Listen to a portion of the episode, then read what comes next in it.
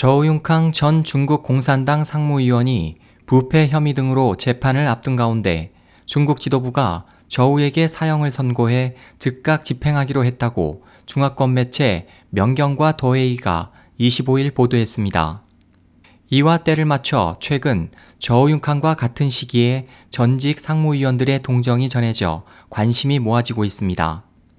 최근 저우융캉과 같은 상하이방 출신인 우방궈 전 상무위원이 지난해 4월 이후 처음으로 모습을 드러냈고 며칠 전에는 리창춘 전 상무위원의 동정이 전해져 이들이 대내외에 건재를 과시하고 저우융캉에 대한 처벌과 상하이방에 대한 부패 조사 확대 움직임에 불만을 드러낸 것이 아니냐는 추측이 나오고 있습니다.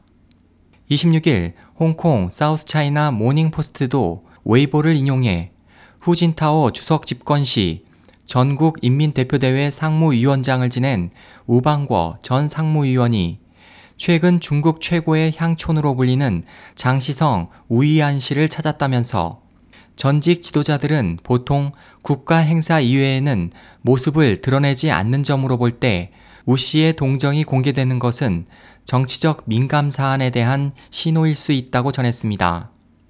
홍콩 명보도 후진타오 집권 시절 선전 담당 상무위원을 지낸 리창춘 역시 이번 주 초 우이안 씨를 찾았다며 두 명의 전직 상무위원 두 명이 같은 장소에 며칠 간격으로 모습을 드러낸 것은 매우 이례적인 일이라고 전했습니다. 보도는 저우융캉이 사용되면 중국 공산당 집권 이후 첫 전국급 당 국가 영도자가 사형에 처해지는 것이 된다면서 부국급 지도자로는 청커제 전국인민대표대회 부위원장이 2000년 9월 뇌물수수죄 혐의로 사형된 바 있다고 덧붙였습니다. SOH 희망지성 국제방송 홍승일이었습니다.